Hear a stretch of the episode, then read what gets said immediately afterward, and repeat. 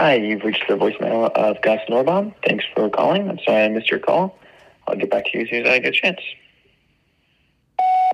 Hey Gus, just wanted to leave a quick message here. Was wondering if you could be on the podcast, but I guess the answer is no for right now. Just know that all the listeners are going to be expecting you to submit a funny team name that you come up with that is original and appropriate. All right, I'll see you next time. Bye. I guess.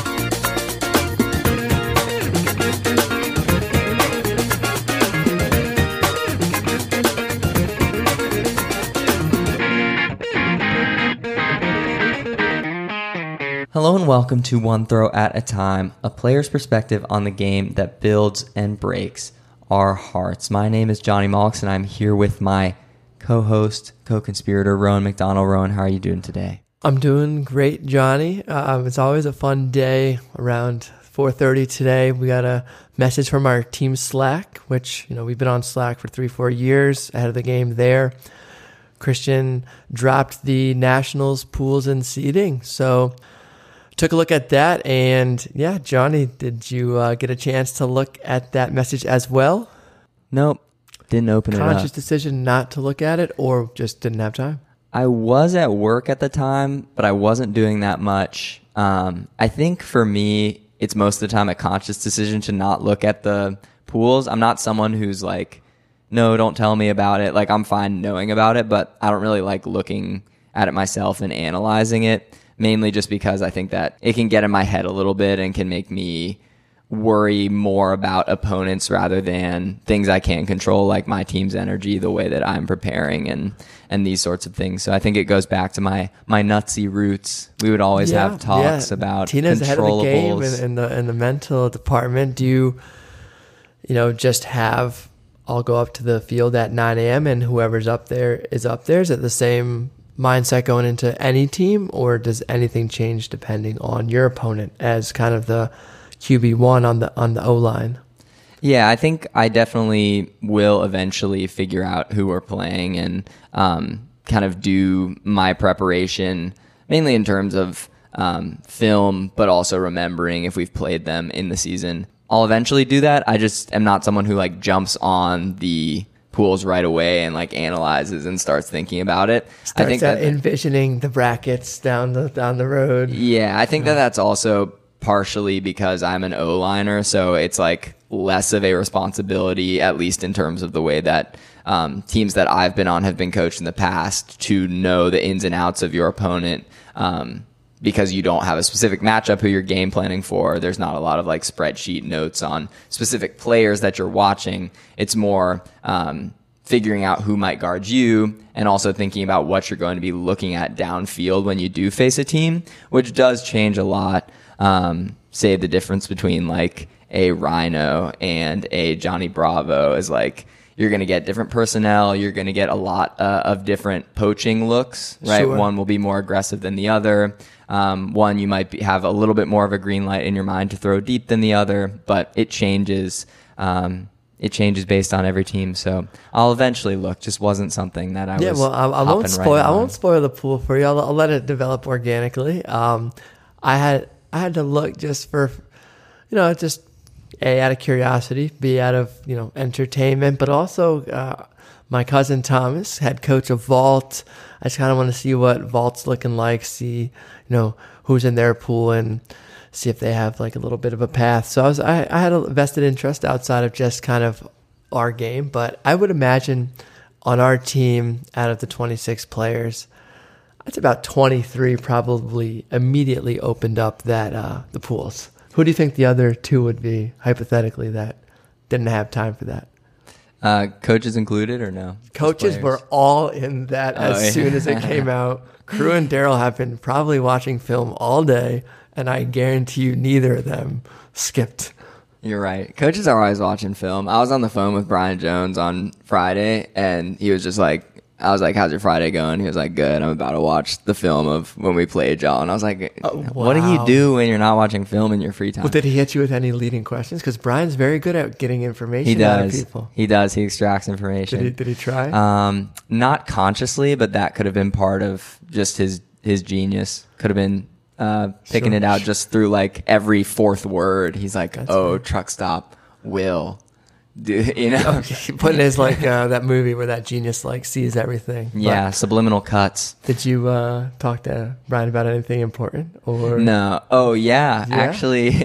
you want to share share to the podcast? I was like, Rowan, you already know about it. I Um, do. Um, that's how you know you're having fun when you're just having a conversation with your friend, but it's recorded. Um, but yeah, we the beach beach worlds is back on It's back WBUC on the officially. For almost uh, exactly a year from now. After Club Nationals next year is when uh, teams will convene. I think over 30 countries will convene in um, California for for the tournament. So that's going to be really exciting. yet, for the old guys that you know might be past our prime, don't even have to retry out for the team. It's uh, We're just gonna walk right on. we're just gonna walk right on if, if we wanted. It's our spot. So I know there's a big DC contingent, and we were extremely looking forward to it. I know we were training and and working out in the sand, but yeah, overall, are you gonna take that spot? I don't think I've ever asked you yet. Yeah, I think I'm planning on taking it. You know, I mean, one thing that like my history with Ultimate and injuries and burnout and these things is like you never know what's going to happen in a year, and a year is a long time when Fair. it comes to an Ultimate season. But um, I'm definitely gung ho about it now, and really excited about the prospect of it. If uh, the stars do align and we're able to do it together, that would be a dream come true. Yeah, same. I am looking forward to uh to a little bit of beach. Uh, just that one tryout was super fun, but yeah, that's in a year. But uh, I guess we have some more pressing matters to uh, to attend to. Yeah, well, another national team related thing was that the U24 list just came out. Um, I think be- between last episode and this episode, I know we probably can't shout out everyone that got a tryout who we know because there are a lot of folks, which is wonderful um, from the DMV.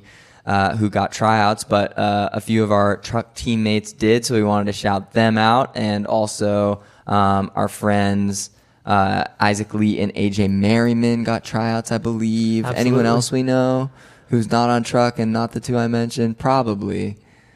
Oh wow. We know of so many of these players. We the just- U24 cycle is interesting because they're like already superstars in the pro and club division. Yeah, It's, you know, and it's like, oh, you're under 24. I Yeah, had no it's idea. like- no, well, it's like you look at these names, you're like they get to play U24, like they're already like world's level player. yeah, exactly. Oh, a couple of William and Mary boys, uh, Lucas Reichert, Oh, let's go. Langston Lee. They're incredible people. So proud of them. And um, anyway, just everyone. We can't mention everyone, but we love you. We're proud of you. Great job making those tryouts and go have fun with them. Um, the other thing that I wanted to talk to you about, Rowan, was uh, you today, as of today, the news dropped, selected as the All Star for out of out of the DC Breeze for the AUDL All Star Game in Portland, Oregon. I believe going down on November twelfth. Are you excited about it? I'm very excited about it, you know, for several reasons. One, just because, yeah, it's been like a kind of a hard road back from the from the injuries, and to feel like um like I'm physically and had a bounce back year. I mean, last year honestly was one of my favorite years in in playing memory, even though like I wasn't as solid on the field. But um, yeah, to have another good season is great. Obviously, you want to you know be there with with your your boys and your teammates, which they're still the fan voting. So fingers crossed. But uh, yeah, I feel good. I feel excited. I think the game's gonna be fun. It looks like they're doing some rule changes. I don't know if you saw those. I actually, my friend uh, Lily, who played for Rally this past season, um, was texting me today, like, what's up with these rule changes? I was like, I have no idea. I wasn't really following along, was at work. And she sent me a screenshot of like, there's going to be a back court violation after you're past the 50. You can pull from 10 yards close, like outside of the end zone. You can. It's there's like a two point rule if you throw it from before the brick mark. Are there any other ones? Yeah, I'll just kind of hit bullet by bullet and give you my little take on them because I, I wonder if like it's a long term play to test these and maybe bring them to the game. We'll start with the five second stall. Five second stall. I like it. Well, you already got one of those in the Empire well, I, game. I did not like that this five season. second stall. No, I didn't. That's very true. Too soon. But I like the five second stall. Let's keep the frisbee moving, folks. You know, the day of the stall nine, uh, Standler that just hucks it on stall eight is, is over. If you're not moving Whoa, the whoa, disc, whoa! You're you're Those are my mover. people you're talking No, about. no, no, no. William and Mary offense. Keep it moving, Jonny. I'm just kidding. I know. course. You'd be a good hold for nine and shoot player. There you go. Because- Thank you. I mean, the potato. a rock. But yeah, stall five. I'm pro. Let's do it and let's bring it in. The only worry I have, speaking about that time that I got stalled out at five seconds, is if the refs count fast and all of a sudden you have three and a half or four seconds. Yeah, that'd be so tough. let's make it a real five seconds. Yeah, I like that. Um, backcourt violation, impartial to it. I'm more of like the ADL should try to do different things because it's not club. It's something that we're trying to show people that don't know about Ultimate and are new to the sport. So, in that sense, like go crazy, have these kind of rules, the backcourt rules. I personally don't want the backcourt because I do envision a day where we're up two or three and we're just trying to melt the clock, which is probably the opposite of what every single fan and the ADL wants. But I'm down to throw it 100 times and move it back and forth and back and forth, up and down. Thoughts on the backcourt? Uh, I just think it would be like personally hard to get used to, and would probably lead to a few. I don't know what the penalty for doing it is. Is it yardage or a turnover? I don't know that answer, but Because I that think that yeah, would make I a big difference in how I feel about it. If it's yardage, it'd be like okay, that'd probably happen a couple times. If it's a turnover, like I would get probably very angry very quickly because I would forget Yeah, about it. yeah, it could just be a swing. But yeah, other than that, the two pointer obviously is a big one that people have played with. If you've played Wildwood, I have not. But the two pointer, I am. I'm again. I'm fine. I'm like just. I'm fine with them trying things. Like I don't think it's the end of the world. It doesn't help the DC Breeze, who generally don't throw that kind of range throws, but also tend to give up some of those. Like historically, we've lost big floaty jump balls in the past. if you're a student of history, If You'll you're a student know. of history, yeah, pretty much all of our major losses against New York in the last four years. More excitement, probably, but Ultimate's going small and quick, so I don't think it'll come into play too much, honestly. Yeah, and of course, I mean, last time there was an All Star game. You uh, were you were a captain, correct? I was. last time We drafted. and you drafted, and it was a really competitive game. I remember some players like their coaches had to like text them in the middle of the game and be like, "Hey." You need to not jump or something. You know, like players were getting these restraints in the middle of the game because you were going so hard in that game. And I remember uh, watching it, and I was like, "Okay, will this be like you know the the Pro Bowl where they're just like touching each other for tackles and whatnot. But no, no punches were pulled. And didn't it go to, was it like overtime? Yeah. It was crazy. Well, we were down a little bit after either the first or second, and yeah, I was like, I guess I was just team captain, and I drafted the team, and then I was like, let's just play. Which, looking back on it, you know what? I'm happy I made that call. You know, I'm I'm I work hard, I try hard, and no regrets. no regrets. Like you want a little circus act of these fun trick throws? You know, check out my YouTube. Like, I mean, you know, I'm out there. There's a competitive game. I'm gonna play ultimate. So maybe this year we regress to a little bit more of the Pro Bowl style fun. But yeah, I'm I'm fine with how the first one went. Everybody was playing their hardest, and yeah, we lost in double overtime. Mm, toughy. I mean, for fans, I think they would love the playing your hardest. I was just curious because you had an inside look at like a, a a game that I think a lot of people, like I said, thought would be less hard fought, but it was really entertaining. Well, yeah, great. I mean, that's what you're. You're an entertainer. I think Whether it's the trick I throws love- or the playing hard, you just entertain people, Well, Rowan. My latest dream is maybe in the twilight of my career to leave DC, which is such a, and I love this system, and Oh. I, I'm all about the system. Oh, we but love like it. my last year of Ultimate, I just want to go to Just get out of town. Just go to Detroit. and just entertain and just Detroit. throw whatever I want. Rowan gets the first win, retires. Yeah. For But the I, I still got some system. I got some years of system ball ahead. He got some years of system in him. Don't got like- worry, you got like ten years of system ultimate in. Uh, we'll see. You got to take it throw by throw, uh, one throw at a time, of course.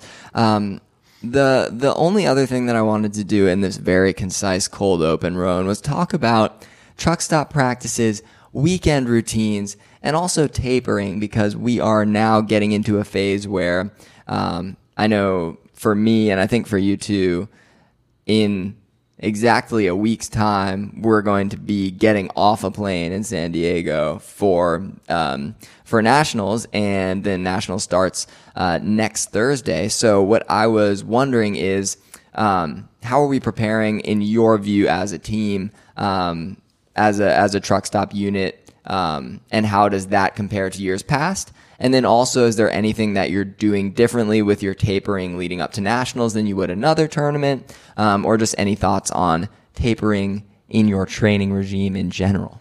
Great question, and I like how you kind of asked it. You know, the team side and and the individual side. I'll start as a team. I've just been blown away by how well the leadership has, uh, you know, put the season as like this master plan to to get us peaking at the right time. You know, the practices have been amazing, and they've really done a great job of you know, putting the pieces together at the right time. And I feel really, you know, comfortable with, with the work they've done. Um, a good double practice this weekend.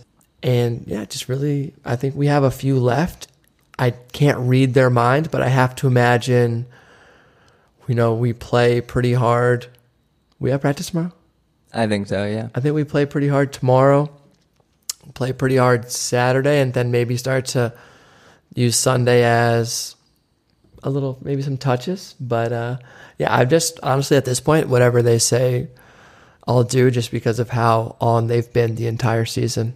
How you feeling as a the team side of Ultimate? Anything that's caught your attention? This is your you know first year on Truck Stop or you know the elite men's division. What what are you thinking, Well, besides, of course, my uh, John Doe days? my year in 2017 when I played for Truck, Sure, quote sure. unquote, Sure. practice player, you know, filling John in for was Alan a talent where we just took him at the end of the season. Of course, yeah. But um, my first full year, it's been good. I mean, I've never been on a team that, uh, besides that year on truck when I was kind of in and out. Um, and I was at college that year too, so I wasn't experiencing these right before nationals practices. First time I've been on a team that like is pretty deliberately preparing for like specific moments in the tournament even.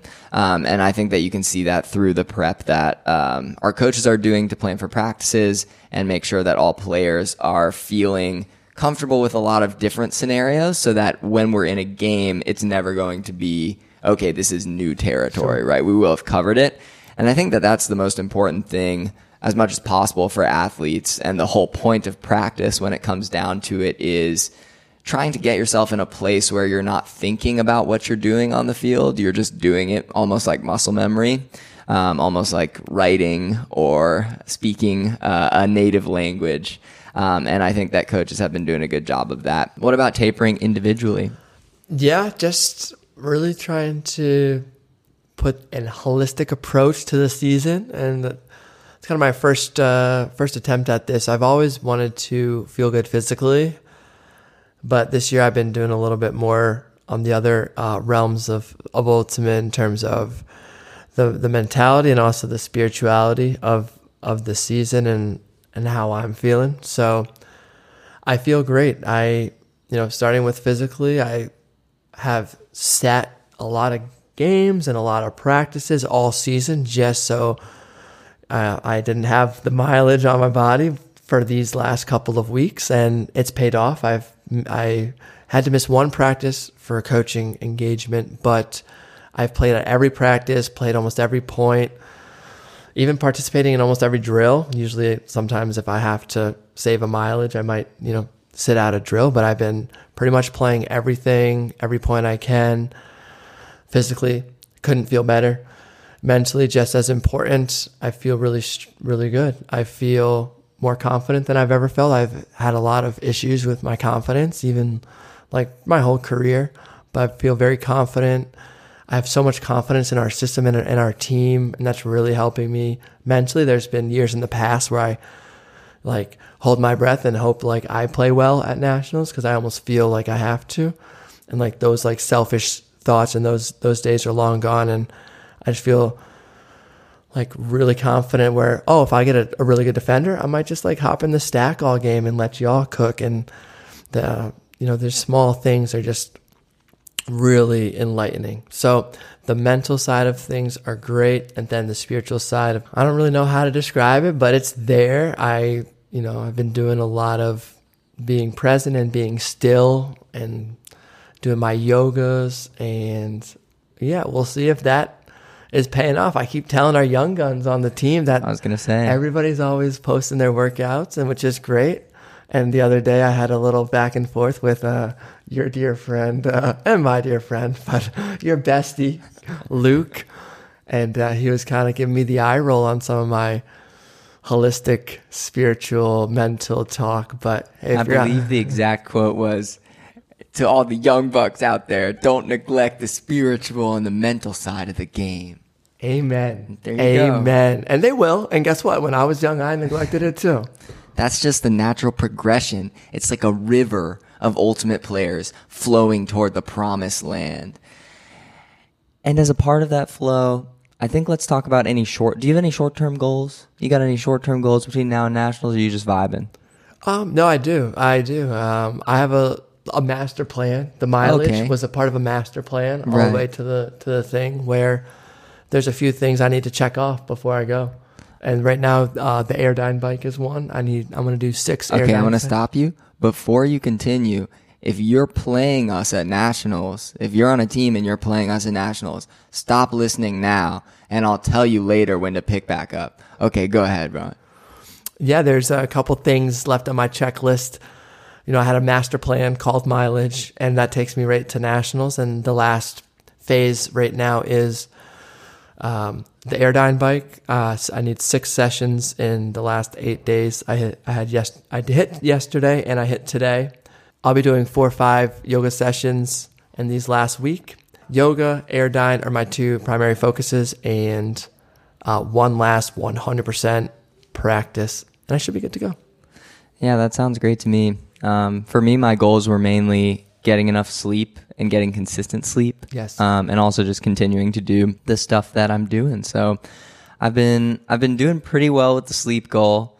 Also want to add the nutrition in there as we covered last week, uh, or I guess two weeks ago now.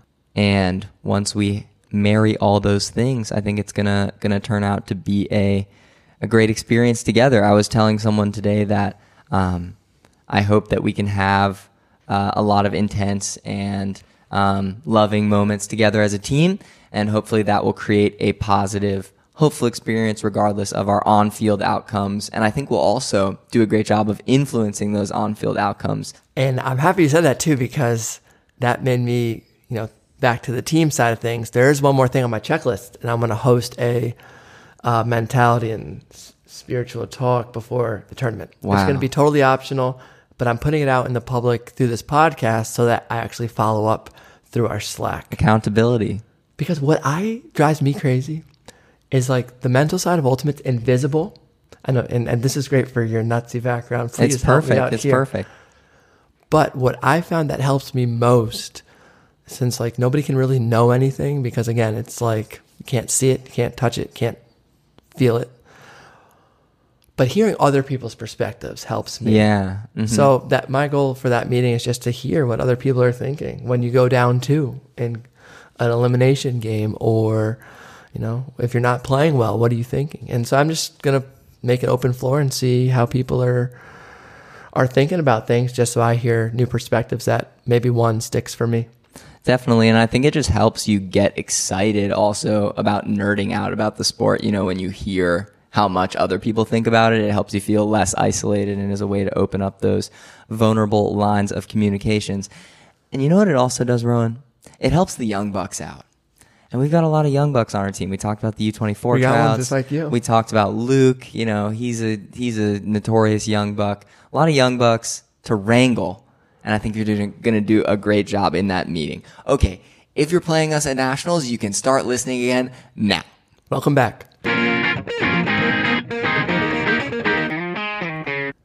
Rowan, we're going to move on to this week's shenanigans. And now that we're getting farther along in the fall, the developmental college season is starting to come into full swing. And I thought that this would be a good time to introduce a new element to our shenanigans lineup. It's called Name Game.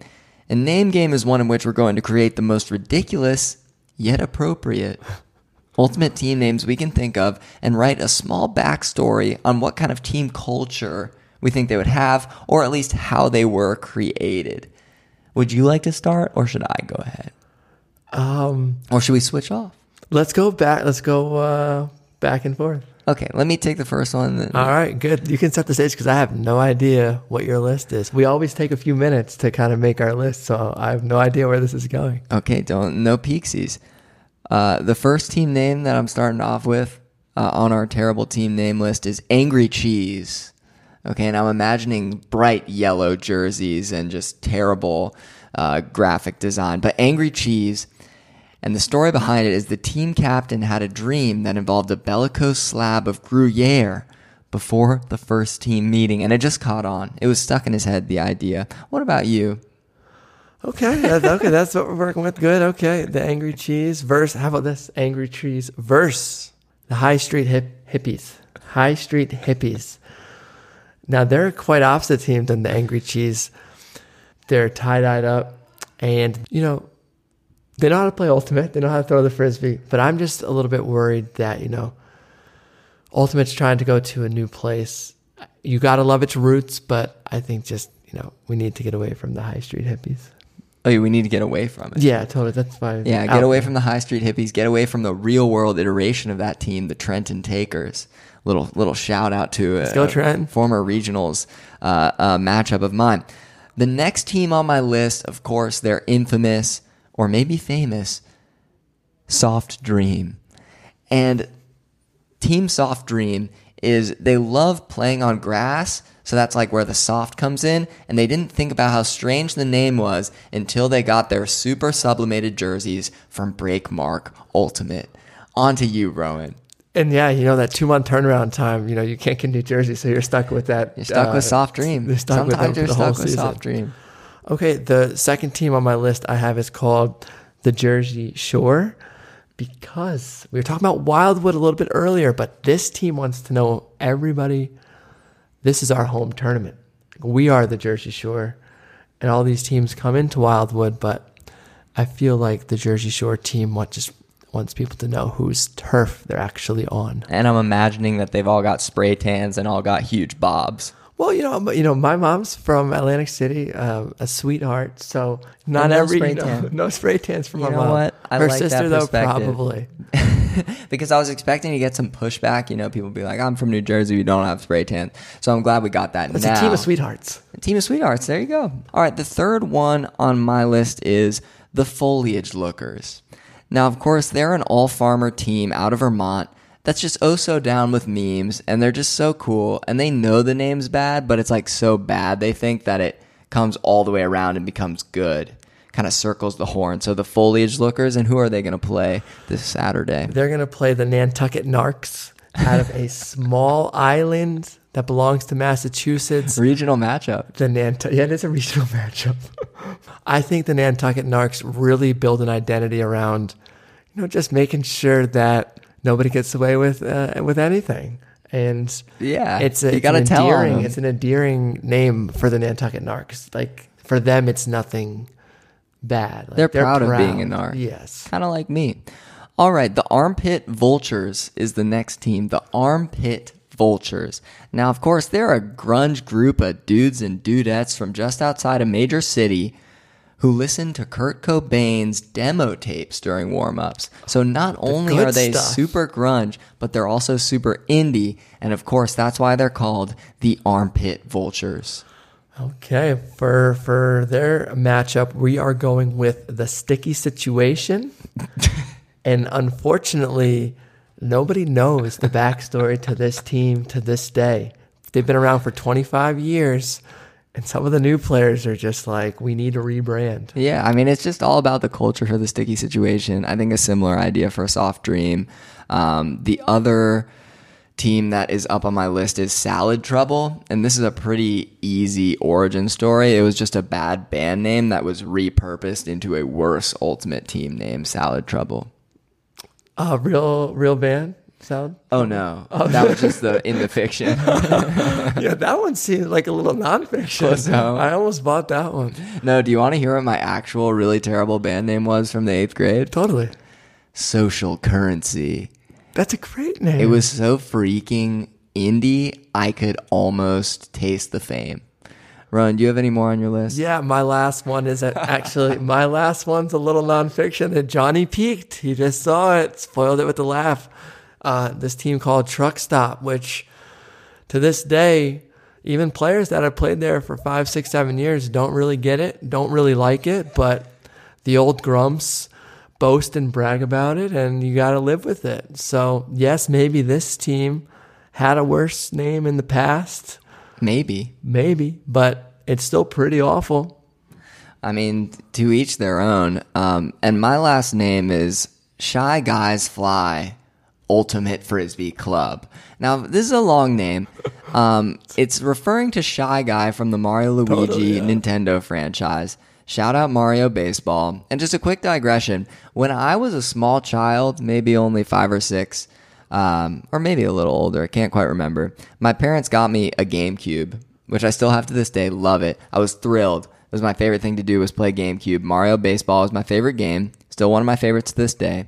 And one of the most bizarre moments they remember from my childhood was I apparently like did not have a sense of time or like time boundaries. So one night they woke up at like 3 a.m. and I had apparently woken up and just went down and turned on the TV in the GameCube and was just ripping some Mario baseball like straight up in the middle of the night. And they were shook because I'd never been up like that before. And I think two things on this. One, Mario Baseball is dope. And two, isn't it crazy what technology can do to our brains? It is scary. Make sure to spend some time disconnecting out there, folks. And if- after you listen to the podcast, No, if you're listening to this podcast, maybe on a walk. Go for a walk. Go for a walk right now. But anyway, shy guys, do you have anything? I mean, say I'm, I'm. I'm anti-technology too. We hate technology, but we love it also like because the we get to talk to you. Um, anyway, back to Shy Guys Fly Ultimate Frisbee Club. It's a classic example of a team trying way too hard to work an ultimate pun into some all, like nerdy facet of pop culture. Like, I get it. I'm a nerd. I love it. But folks, we can do better, in my opinion. All right, Rowan, I was thinking that it could be cool to go back to our roots a little bit and uh, call around, call some friends, and see if they have any ideas on some terrible Ultimate Frisbee team names that they can come up with. Um, let's this- start this- with our. This uh, cold call from Jonny made our podcast famous. Hello, Mr. Mulks. Hey, what's up, Moussa? Uh, you cool you being doing? on the being on the pod for a quick a quick hot hot quick second? Oh yeah, I'd, I'd be happy to. we're playing a game where we made up like the worst possible ultimate team names we could think of. Um, do you like have any inclination on what yours might be if you were playing the game? You know, my first instinct is to use something that I highly dislike in life as part of the team name, and that is this might actually be a pretty hot take. Cheez-Its. I despise Cheez-Its with all my might. And so mine would probably be like the Cheez-It Fiends. The I think would be my Cheez It terrible team name. And then their rivals could be the Cheez It Queens. And the Cheez It Queen, exactly, exactly. Um, anything with Cheez It in it, bad, bad, bad, bad. And how would that name come about, do you think? What would the backstory be? The backstory, oh.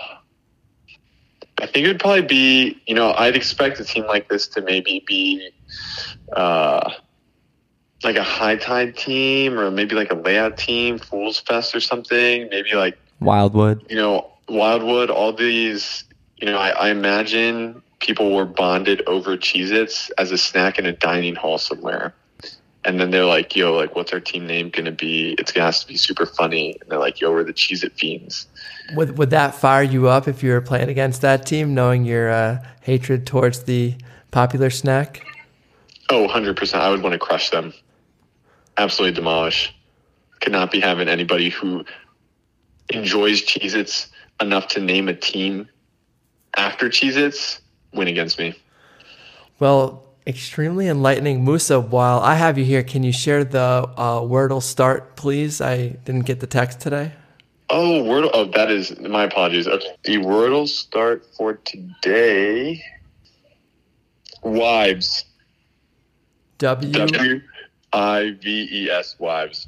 Rowan is taking notes. Well, Moussa and uh, has brought me into his uh, house Wordle game where they all start with the same word, and it's a little challenge I participate in a few times a week. So, um, thank you for the word, Moussa, and thank you for the team name. Thanks for being on, Moose. Good to talk to you. Part of Rowan playing the Wordle is just another way that he stays on top of his game mentally and spiritually because everybody loves that Wordle. But it also is a, a good bonding time because my co uh, my co-pilot over there, Simret, is also involved, and usually our our fourth guesser, we try to get it within four. Some people worship that Wordle. Would you say that you both do, or you're just kind of lukewarm on the I've, Wordle? we've been playing for about 10 days and we've been following Moussa's and Fall's word for about a week. As much. You cool with uh, being on the podcast for a sec? right now. Right now. It'll just take like two minutes. Sure. Okay, so we're here with Luke Rafus. Luke, we're playing a little game where we come up, we tried to come up with the worst possible Ultimate Frisbee team names. I mean, it, if your team name has Ultimate Frisbee Club in it after any word combination, you're immediately F tier team name. Maybe even just shouldn't exist. Should probably be forced to disband. So just give us Uh, one off the top of the dome. I suppose there's a body odor pun in here somewhere. Frisbee players are notoriously bad smelling, as well as body odor itself is, you know, miserable in general. Hmm. Hearing you say that, one that comes to mind for me is Stanky Fish City. Yeah, uh, yeah. I don't think I would want to play for a team called Stanky Fish City. Yeah, but what's one that you could come up with yourself? I have one. Oh, Kayla has one. Kayla's got one. Wow, sweaty toe fungus flicks. That's from future wife of AUDL uh, rookie of the year contender home laundry doer Kayla Carter, soon to be Kayla Rafis. Wow, Can you just repeat it one more time? Sticky toe No. fungus flickers. Yeah. it was flicks, not flickers, but works. Flickers is worse. It's getting better and better as as we go. Yeah, go ahead. Are you a flick or a flicker? One is the flickers are the A team. The flicks is the B team. Yeah, and, and Luke, while we have you here, you know, just uh, in a slightly different realm, two of the three fastest truck stop players went to the track together today. I was just wondering for a quick rundown, um, you know, for our listeners, you know, what uh, what went down? I mean, no surprises really for anyone who lives in the area of DC. Uh, Alexander Fall thinks he's the fastest person on truck stop, and every time he races, someone new seems to not be. Cole Jurek, who might be the fastest person on truck stop, but we still haven't officially raced, uh, has dethroned him on multiple occasions, and he wasn't even going to show up uh, to the track today. But I told him it was an, an automatic forfeit if he skipped my workout. So he showed up specifically requested the smoke, and I couldn't deny the man any longer. And that concludes this round of shenanigans. All right, Rowan, moving on to some listener questions. Personally, one of my favorite parts of the week is just opening up our mailbox, seeing what kind of listener questions we got in there. I think we've got a trio of questions today. The first is from our friend Liege Merrill. I believe that's how it's pronounced. If it's not, yell at me.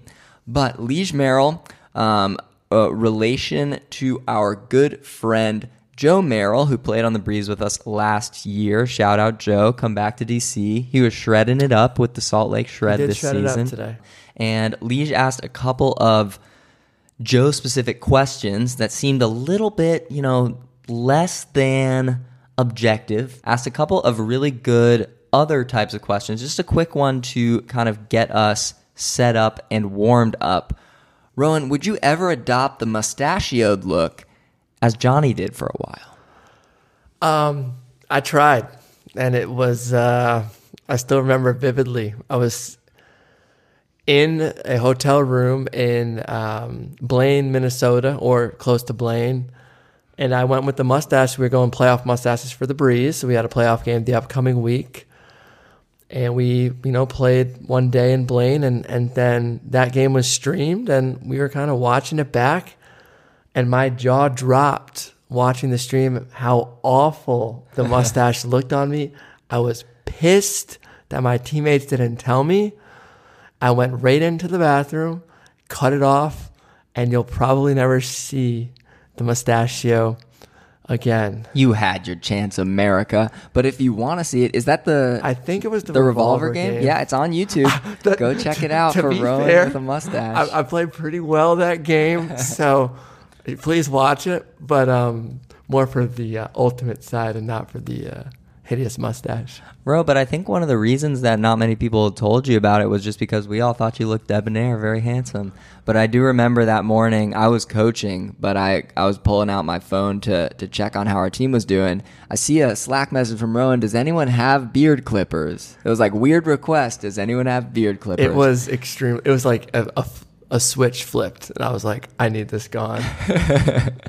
Um, good. Well, another uh, substantive question here uh, from Liege Merrill is Is it good for Ultimate to stick with what works and have the Ultra Star remain our default disc forever? Is encouraging competition between USAU approved disc makers like Discraft, Aria, Eurodisc, Innova uh, in order to innovate, make it possible for better disc innovations to come out and avoid the dangers of a monopolized market? I could talk frisbees and discs all night, but I'll keep it um, succinct. Is that right?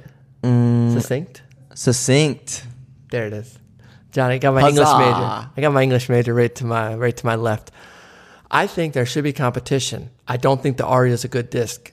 I saw that a team out of Richmond made somebody use an Aria and almost bully them into using it. If I'm on the team and somebody's like, we use an Aria because they sponsor us, I would have launched that disc over the fence every time I touched it. Or launched stupid. it edge down into the ground, baby. Or I would have. I don't spike, but I would have spiked that disc. Wow. Our team's not practicing with Aria. Why are we playing with this in competition? That is a big L for whoever did that or coach captains. So, anyways, not on the Aria train. They're close. I think there should be competition right now. Innovating the Ultra Star is hard because it does its job very well. It's a classic. It's a classic. It flies well. It's got a good edge. It's comfortable. but do you know what the original classic was? The Wham-O, The Wham-O. Frisbee. Bring, bring Wham-O back. That's a major sponsor, major company that put money into Ultimate. Um, and the last thing I'll say is I do have long term dreams of designing the next major competition frisbee wow. after I play. I'm you know, make I a have, better disc. I, I have, because I think that you'll do it, and I want to get in on the ground floor. I have a recommendation. Have a little button on the frisbee that when you press it, like refreshments come out. So like there's a little pouch, But and it'll have like we hated technology. It'll have Cheez Its in it. It'll have angry cheese in it. It'll be all related Moussa to the team like names. It'll have armpit vultures in it. You know how it is. Anyway, maybe drinks. Like people would love that. A little a little cooler in there to keep your drinks cool and then even like even before you're done playing, you can rum spring it and just start drinking. You know, with the disc in your hand, you can sip out of the disc. Let me get my notepad out. These are great. These are great. Write notes. it down. All right. Rowan, let's do some questions from a few other folks who wrote in. Uh, we've got Ian Gill here, um, and we're a big fan of Ian. Thanks for writing in, Ian, a big coach in the area, and we appreciate all the work that you do. Um, I think that a great question to talk about that Ian sent in would be What does the ideal practice look like? How does it differ from youth to club to pro? I think this is a great question, um, and perhaps we can think about it as a Venn diagram, Sure. right, between youth club and pro. What are some commonalities of a good practice, and then perhaps what changes from practice to practice? Do you have any thoughts? I do because I, believe it or not, coach kindergartners all the way up through college and play club and pro. So I have most of the bases covered. Here's what I'll start with and then pass the rock to you. The younger the player is, the more you have to instill a passion and funness about the sport. So they want to keep going. You're not going to teach them everything quickly, but if you get them sticking around and coming back practice after practice, season after season, then you can start to go deep. So get them hooked, have fun, play games. You don't even have to teach strategy or anything. Second, you want to start to teach the fundamentals when appropriate because if you're younger, if we're talking high school here, they're not going to have, you know, thrown the disc a million times. So if you teach them the right way to do a flick or a backhand, then every time they practice in high school, in college, and throughout their adult life, they're practicing it a little bit better. So fun, uh, fun first, fundamental second, and then as you get up through elite club and uh, the professional game, I think that's when you do a lot of like strategy stuff, assuming the fundamentals are taken care of, and a lot of scrimmaged, focus scrimmaged, and scrimmage variations. That is my quick answer. Feel free to tear it apart. You've played Ultimate through those youth years, which I haven't. I've just been a coach. So, from your perspective, what do you think changes? I'm going to talk about the ethos of a good practice. So I think that that is a common one between all the levels that Ian mentioned. And I think that what that means to me is having practice be a meditative place. So there's one for you, young bucks, but also a happy place for the team. So whether that is kindergartners, whether that is college students, whether that is uh, elite club players, I think that a happy place doesn't need to mean like I'm skipping around and you know singing songs with my ukulele, which I might do at practice uh, for truck this um, this weekend, He but will. we'll see. Um, it could mean a lot of different things for different people. So, for instance, David Cranston on our team might be in his happy place when he's like very intensely ding you up and staring you down with a death stare. It's all about finding the happy place for whatever group you are with. So, similar to what Rowan said, I think that for youth, like for very, very uh, young players, kindergartners, it's best to just get them playing games nonstop, not a lot of teaching. For high schoolers, I think you can work in a little bit more teaching. And especially if you are playing at just a level above them, give them a little bit of an insight into your mindset because, as Rowan said earlier, it's really encouraging to hear about different players' mindsets and helps us all get engaged in the game. And that doesn't need to look like super in the weeds strategy stuff. It could even be just what you're thinking when you have the disc in game. And then for more elite club players, I think it depends on a more player to player focus, honestly. And this might not be as much of a head coach role, it could be an assistant coach role, but just making sure that folks aren't getting discouraged at practice, especially at that level, because that probably means that they're playing a lot of ultimate, one, so burnout is a little bit more reasonable, and two, that they are spending a lot of time and money on it in an otherwise packed schedule in their lives, you know? And so I think that that can sometimes lead to stress and sometimes lead to um, a unrealistic desire to have success normatively at every time you come out on the field and that's not going to happen so i think that that can lead to frustration so making sure that you're focusing on talking to individuals and making sure that individuals are getting what they need to out of practice especially at the adult level is really important Yeah, and Ian, keep hustling. We we noticed in your in your email you're coaching two high school teams at the same time, splitting practices throughout the week. So shout out. One last question here from Dallas Johnson. Rowan, who's Dallas? Dallas is my cousin, practically brothers. We lived together for a couple years down seven five seven.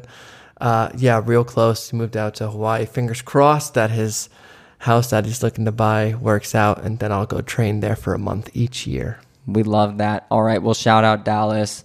Um, he asked a bit of a non-normative question. Great Rowan. for our podcast. Dallas says he has kind of a weird question for us based on watching Truck recently. He said that the announcers or commentators talk about Truck Stop's small ball offense. Some commentators focus on how Truck does a lot of small forward movement with the disc, while others take it in the direction of height. He said, Our primarily own O line players are not necessarily short, but at times on the TV, on coverage, they look smaller than their defenders. He gave some examples Marquez on me or Yacht on box. His question is Can we give real height estimates of Truck's O line players and then a figurative height for each player based on a category that we come up with? So let's start out with the real height estimates. Let's go for box first. I'm thinking a cool 5'10. Book it. What about for you? You probably have a good estimate for you. I'm six foot exactly. I too am six foot exactly. But you're a little taller than me. Are you like six point five? Maybe I got a little point five in there or something. Maybe I'll maybe we'll round up to six one. I play really small though, but we're getting to that later because I hunch. People are like, "Who's I that? Who's that little? Who's that I little man?" too. And then I stand next to them and like, "What?" Um, all right, Cole. I would say he's probably six one. Plays six six. Yeah, plays really big. That's it. Maybe six six two, six one, Mm, No, six one. six six one. A Roy, I would say cool five eleven. You think taller, Taller. shorter? Six? Six six one. Six six one.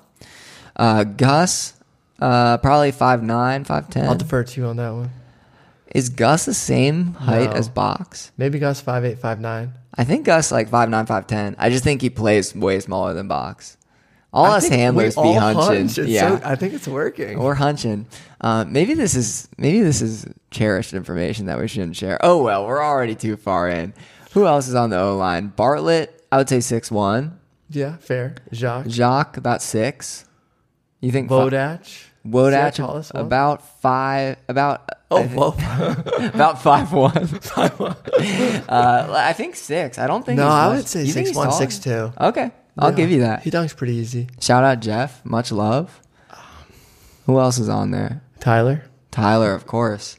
Um, six one. I'm pretty sure. Are you kidding? what do you think? You think six one? Are you saying My man's not a giant. I think he's like six feet. No, he hunches. He's six one. I He may guarantee. well. Tyler's like one of our tallest players on the line. I'll give it to you. All right, Jonny. This is what I'm going to do. I'm going to give you f- five categories and five random names off our O line, and you give a height to each one. Got it. Okay. I'm going to give you brave category, and I'm going to pick Jacques Nissen. Six ten. Jonny is definitely He just he's like brave to a fault. he's too brave. He's so brave. He's too brave. You can't play He's at so 6'10". brave. He might even be a seven footer in bravery. Jacques, you're seven foot brave. Seven foot brave. All right, our second category, I'm going to go with intelligence, and I'm picking Andrew Roy. Um, I would say how tall is Yao Ming? Seven two. Seven two. Jonny, your scale is extraordinarily high. Six. I just We have two seven footers on the line. I dream. I dream about our line being this tall, having similar athleticism. I mean, Well- it's it's not it's not exaggeration, Rowan. We are on the line with some extraordinary people. Next one, vanity. Christian Boxley. That's it. That's good. All right. We're going to finish up here. We've been going for a while. Don't want to bore you. Please send in your listener questions. Our email is one throwpod at gmail.com. That is O N E T H R O W P O D at gmail. Um, you can find us online. Rowan, what are your socials? I gotta dust off my socials. Uh, I did share something on Instagram today on a story. Uh, Rowan McDonnell, YouTube and Instagram. See you there. Jonny. Yeah, I'm Darth Malks on Instagram. Don't follow me and YouTube. I'm Jonny Malks. Um, give us a rating on the podcast app. Tell a friend about us. Um, Gabe Webster, big fan. I mean, I'm a big fan of his, and he's a fan of the pod. And we were at the Breeze dinner, and he said something that was just incredible for this campaign of telling a friend about the pod. Do you know what he said? I don't. I was he not at said, that table. one friend at a time. So just take it one friend at a time. Tell one friend. We love you for it. Thanks for listening. Thanks for putting up with us this week. Something was in the water, but we got through it. Rowan, any parting words? Um, yeah, John, you're gonna have uh, your hands full editing this episode. I don't know what you're gonna put in and what I don't know what you're gonna take out, but you're a wizard. You're a master. We appreciate it and thank you. Good night. One throw at a time. Go Walls. You're welcome. Go Walls. Uh, bye.